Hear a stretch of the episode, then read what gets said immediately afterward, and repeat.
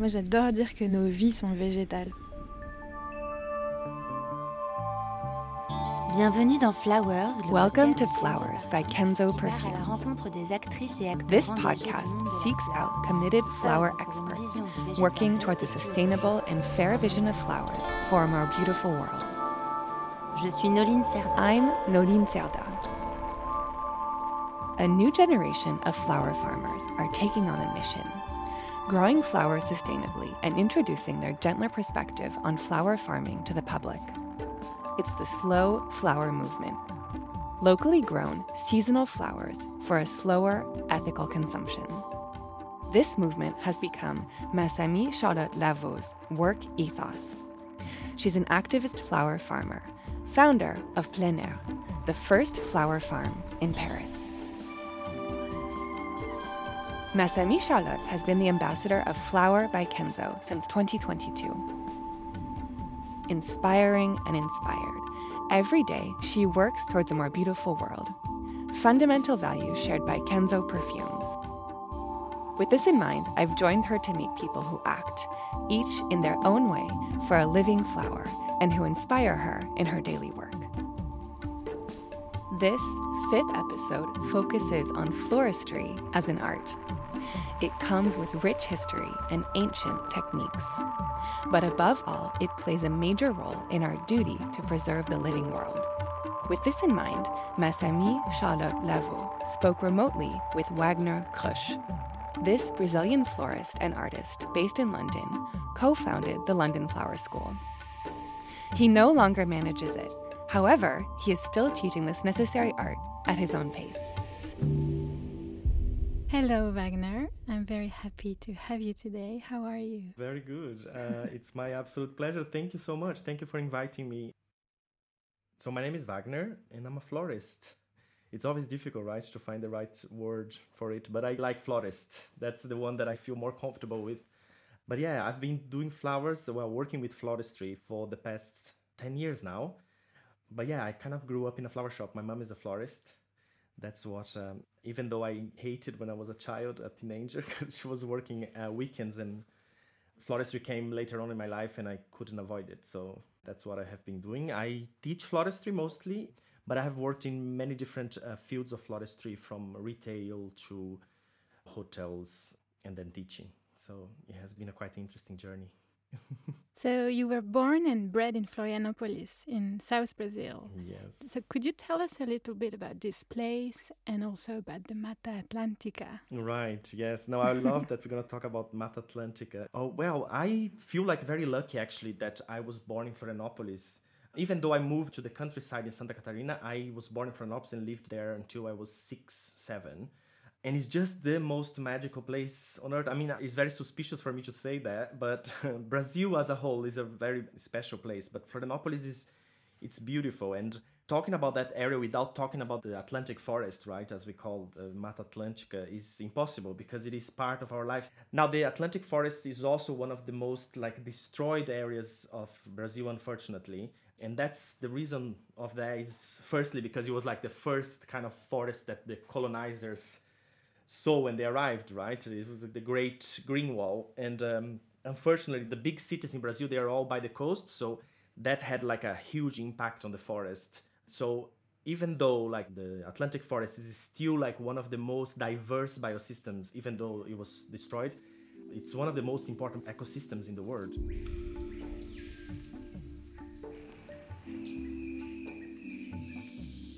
As you described it, so in Brazil, the living world is generous. But as you said, like everywhere else on the planet, this generosity is endangered. So, um, more than 10 years ago, as you said, like you've quit your graphic design job and you really like dove deep in the flower world. So, was this big move in your life motivated by a feeling of urgency and the feeling that you needed to act on something? I don't think it was that conscious. I think there was something there.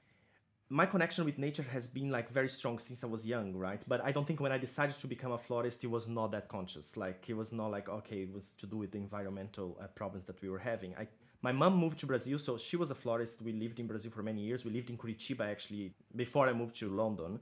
and she moved to London. And then I was working as a graphic designer in Brazil, working the computer and hating it basically. I was not happy. Floristry was definitely like the last thing on my list of things that I would possibly do. I moved to London thinking, okay, I'm gonna move to London and try to find something in the creative world, uh, but still with the graphic design. And there was no other possibility because that was my degree, so I thought like I had to do it. And then I moved to London. I worked in pubs. I did like all you know the jobs that um, foreigners do when we arrive here. And I remember like passing in front of a flower shop after working in a few pubs, and I was like, "Oh my god, this is crazy! Working overnight, like you know, super late." I passed in front of a flower shop, and I thought, "Oh, this could be nice," you know, like I know how to do a few things, and bouquets and stuff. So I thought that would be better than the pub. And then I got this job. You know, I thought they, they would never offer me this job. Anyways, I got this job. And my first job in the UK as a florist was in a flower kiosk in Liverpool Street Station.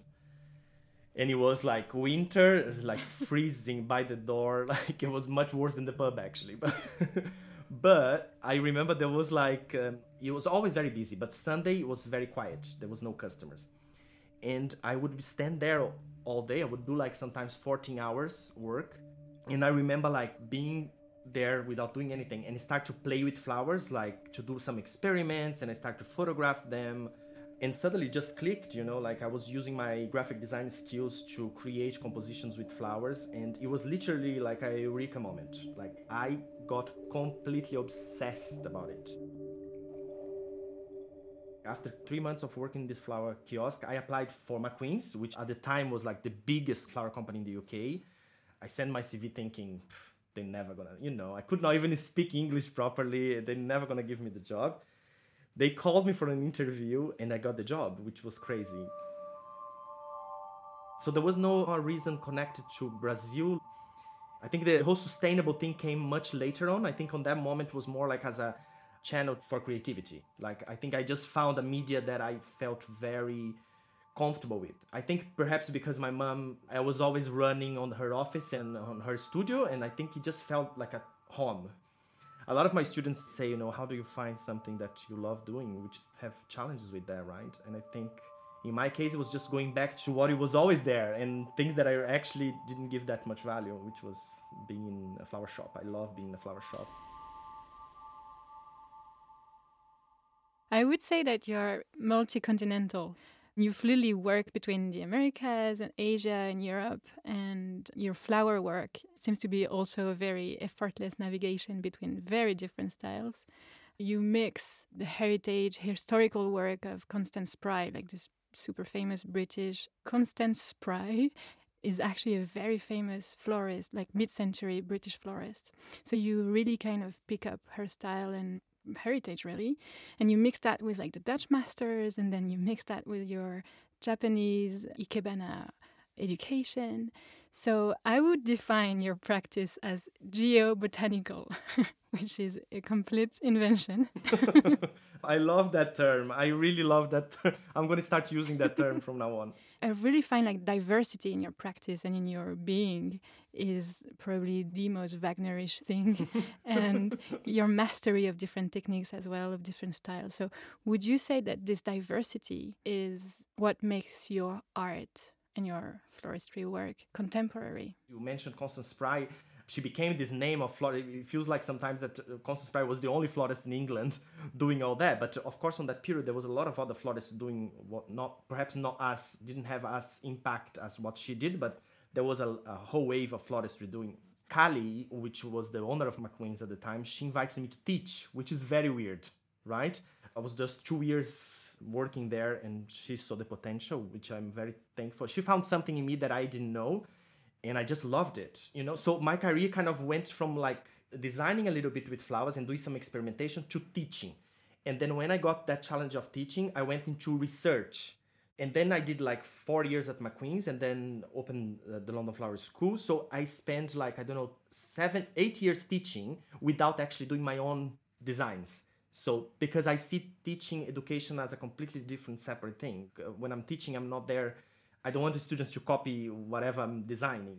I believe in I don't know critical education. So you know what I mean? Like I think this style came, and then now, like after I left the school, is the moment that I'm kind of exploring my aesthetic a little bit more. So I think then you see like all these different styles kind of combined.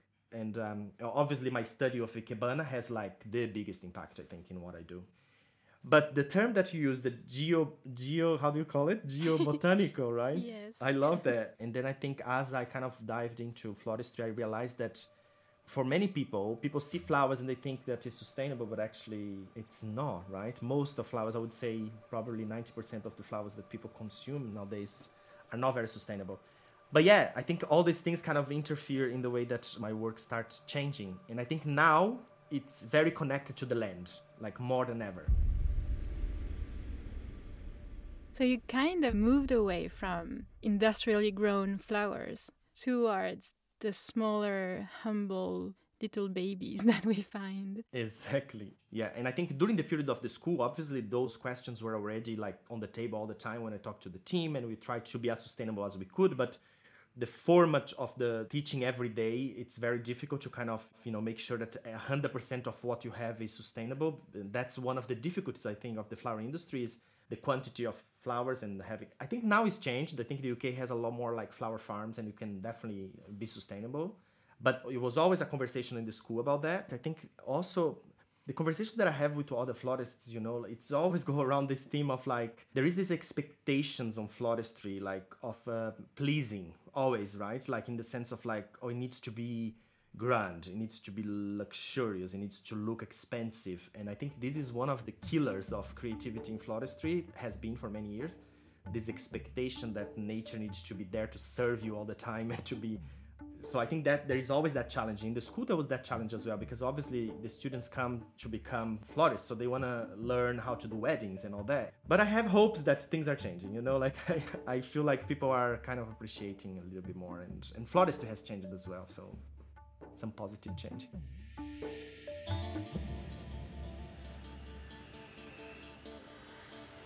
Il y a plein de gestes techniques euh, en floriculture. c'est pas du tout impossible à apprendre. Enfin, moi, j'ai tout appris en autodidacte, mais ça s'apprend quand même. Et donc, mon, un de mes gros objectifs, c'est d'ouvrir une école, quoi. Et tu vas vraiment couper en plus, hein Avec grand plaisir. Tu vois, il y a déjà des bourgeons hein, de l'année prochaine. Ouais, il y en a partout même. Il y en a partout, ouais. Et en fait, eux, il faut absolument qu'on les protège. Donc déjà, on va pas. Quand tu coupes, tu coupes pas sur un bourgeon. Et puis quand tu coupes, l'idée, c'est de couper en diagonale, euh, comme ça, avec le côté haut qui va protéger le bourgeon, tu vois. D'accord, en fait, mon biais, mon biseau, il va protéger mon bourgeon. Donc là, je vais couper d'un coup sec. L'idée, c'est que je mette mon sécateur en biais juste au-dessus du bourgeon, mais que la pointe haute de la coupe soit au-dessus du bourgeon. Voilà, ça fait comme un petit toit ouais, je vois. au-dessus du bourgeon. Parce que si à l'inverse on faisait ça, donc je vais, je vais faire un mauvais exemple et je vais couper comme ça. En fait, on va créer un bout de bois mort euh, juste là, qui va servir à rien.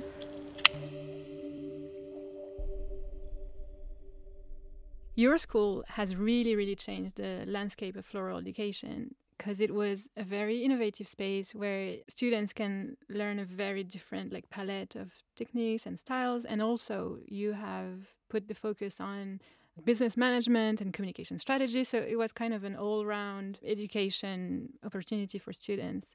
So you're not teaching at the school any longer, but you still tailor classes for one on one sessions. And I've seen that you offer art direction for established flower businesses. So why did you create a school? Because it must have been such big, big, long work?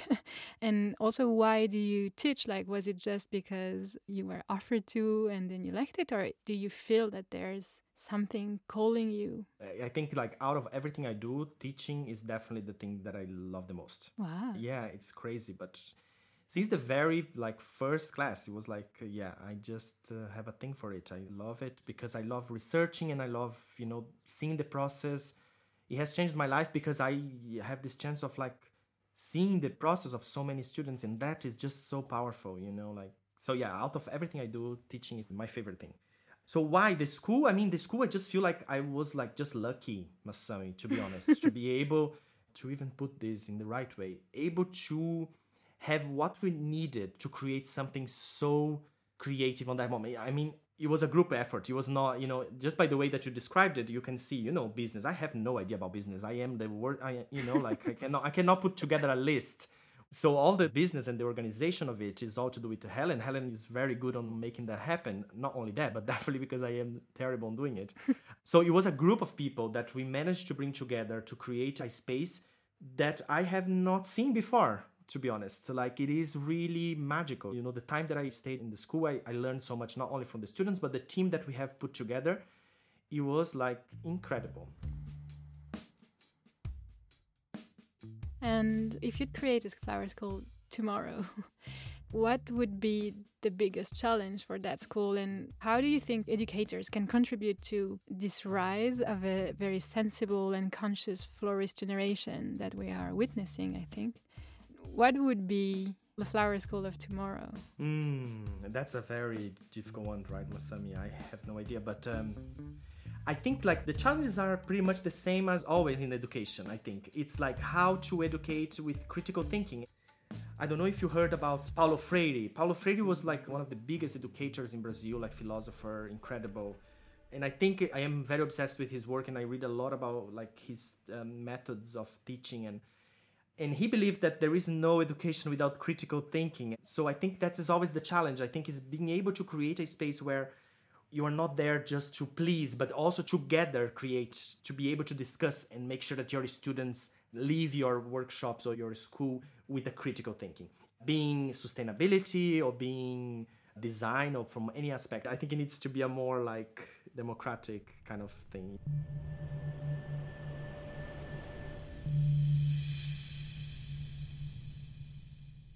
do you think that floral art, I mean, really as an art, needs us to fight to be recognized as an art form? Or do you believe that because it's such a powerful practice in itself, because working with like live material and because it's so intimate and because it's such a healing practice in itself, you don't think we actually need to, you know, be noisy about it and fight for it? It just like will survive all future centuries? I think it's a difficult one. If you asked me four years ago, I would be like going on and on and on saying that we need to fight for it and we need it because I during a period in my career, like I really felt that was so unfair that people see floristry always as this futile, especially in the art world, even the galleries and all that.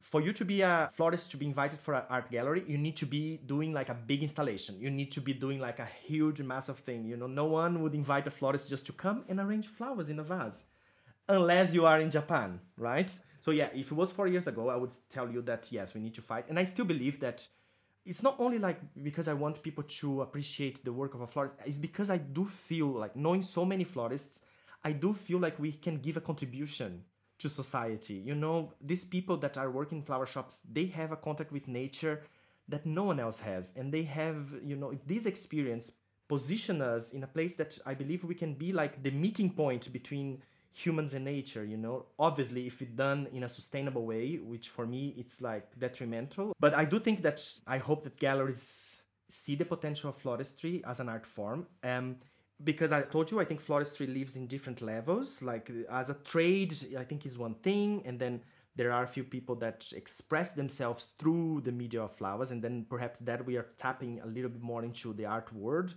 which is using the symbolic attributes of flowers to create artwork that connects to the present moment. That I feel like some people do. So there are so many different levels of floristry. But then the last thing you said that I think is beautiful is also what happens on the level that no one sees, which is I feel like floristry is extremely um, democratic in a way like you know because it kind of touches the soul of so many people that would never be touched by art in general. Like there are people that never would be touched by an art piece but a flower can really touch them emotionally.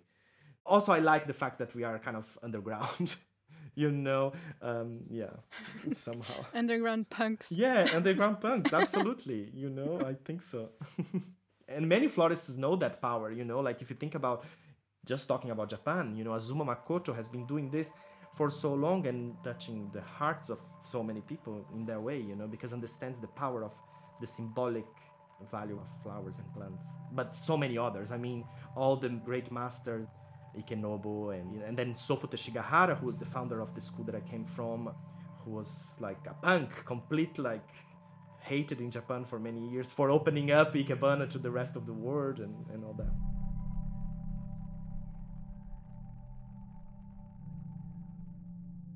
So Ikebana basically, like in a simple way, is well I think it's important always to say, and every time I teach in Ikebana, I am very clear to say I'm a Brazilian florist doing Ikebana, which is because Ikebana is the Japanese art of flower arranging. So originally the foundations of it came from China through the Buddhism, but the in the way that they formalized it, it was in Japan. So it is a Japanese art form in the sense of like all the rules were created in Japan.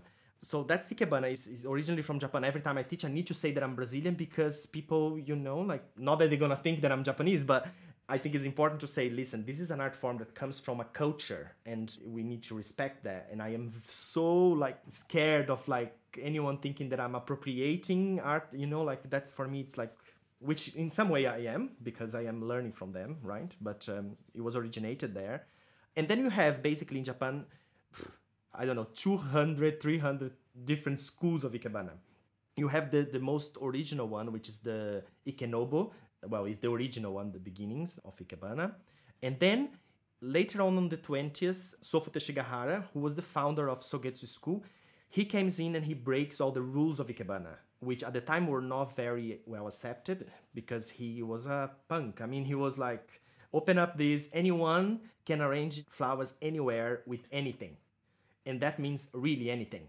You know if you see books like from the 40s it's crazy. They mix like plastic with flowers metal scraps. Like he has some sculptures that are incredible with metal scraps and flowers mixed with it. All my work is very very inspired by that. It's impossible to know like anything i do has ikebana.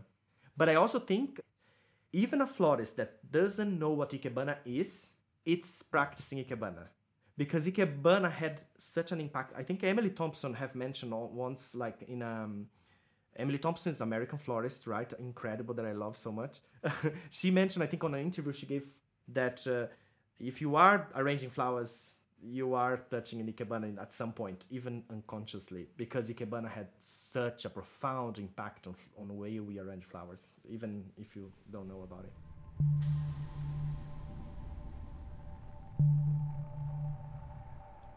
Les rosés, ça fait toujours un peu peur parce qu'il ne faut pas les tailler n'importe comment. Et euh, l'idée, c'est toujours qu'au cœur de la plante, on ait de l'espace pour que l'air puisse circuler. Parce qu'ils ont souvent des maladies.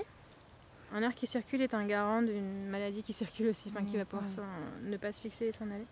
Donc l'idée, c'est euh, de débarrasser un peu le cœur des branches qui s'en mêlent trop. Très enchevêtré. Ouais, les, les, branches sont toutes entre elles, c'est marrant. C'est justement le rôle de la taille qui une taille douce. Hein. Là, c'est un moment où il n'y a plus de feuilles, euh, c'est pas un problème. Euh. L'idée, c'est vraiment de, recréer de l'espace vide à l'intérieur pour que l'air puisse mieux circuler. Hmm. Et ça va vraiment la protéger euh, dans la saison. Ces rosés-là, je les taille tous les ans. Hein. Donc là, il est immense, mais en fait, il y a six mois, il était ici. Hein. Ah ouais Ouais, donc vraiment, ça leur fait pas de mal. Ça leur donne pas mal de vie. presque de plus d'un mètre Ouais. Je dirais, c'est énorme. Voilà, c'est bah, cette branche-là, elle fait bien 1m50, je pense. Yes. Ouais. Et donc euh, voilà, il faut faire ça sur toutes les branches. Il faut faire ça sur toutes les branches. Waouh. Et moi, ce que j'adore faire, c'est. Euh, c'est hyper long, mais c'est un peu un plaisir, c'est de tout hacher menu après. Comme ça, ça fait de la nourriture euh, ah, pour le sol. Pour le sol, mais bien sûr.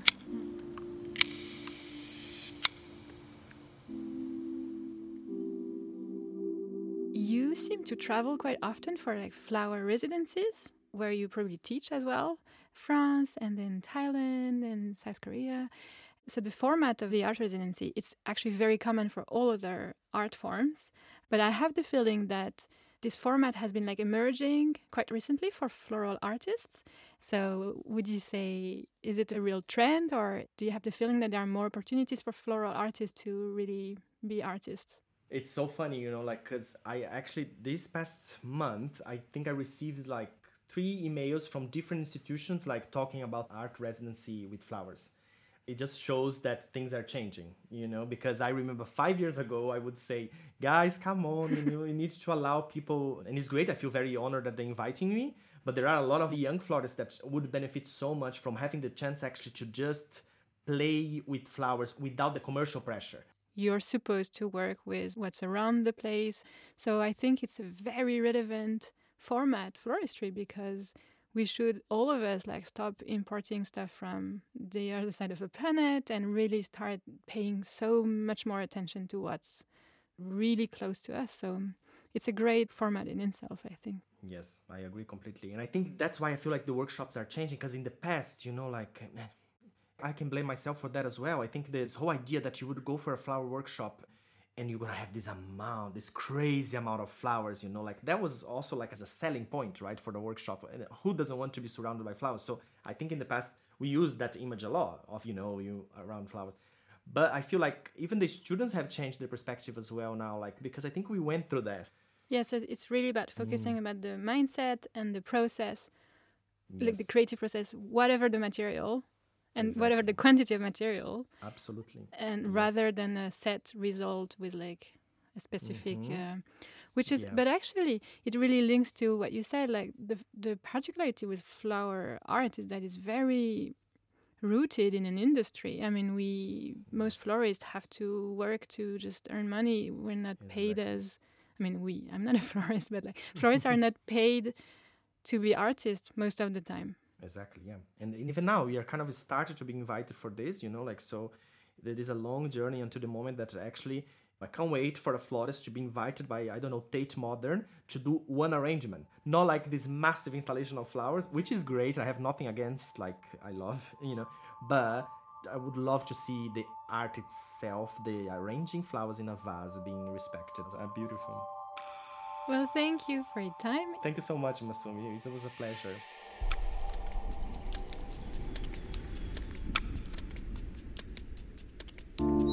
Thank you for listening to this episode of Flowers, a Kenzo Perfumes podcast. You can find the series on all your podcast platforms. In the next episode of Flowers, we will be meeting Akiko Usami, a flower designer in Paris and a master of Ikebana. I'm Nolyne Cerda, and Flowers is a Kenzo Perfumes podcast produced by Louie Creative. Masami, Charlotte Lavault, and I have co written this episode. Camille Bichler and Eloise Normand are in charge of production. Charles de Cillia is on sound production. And the original music was composed by Marine Quéméré.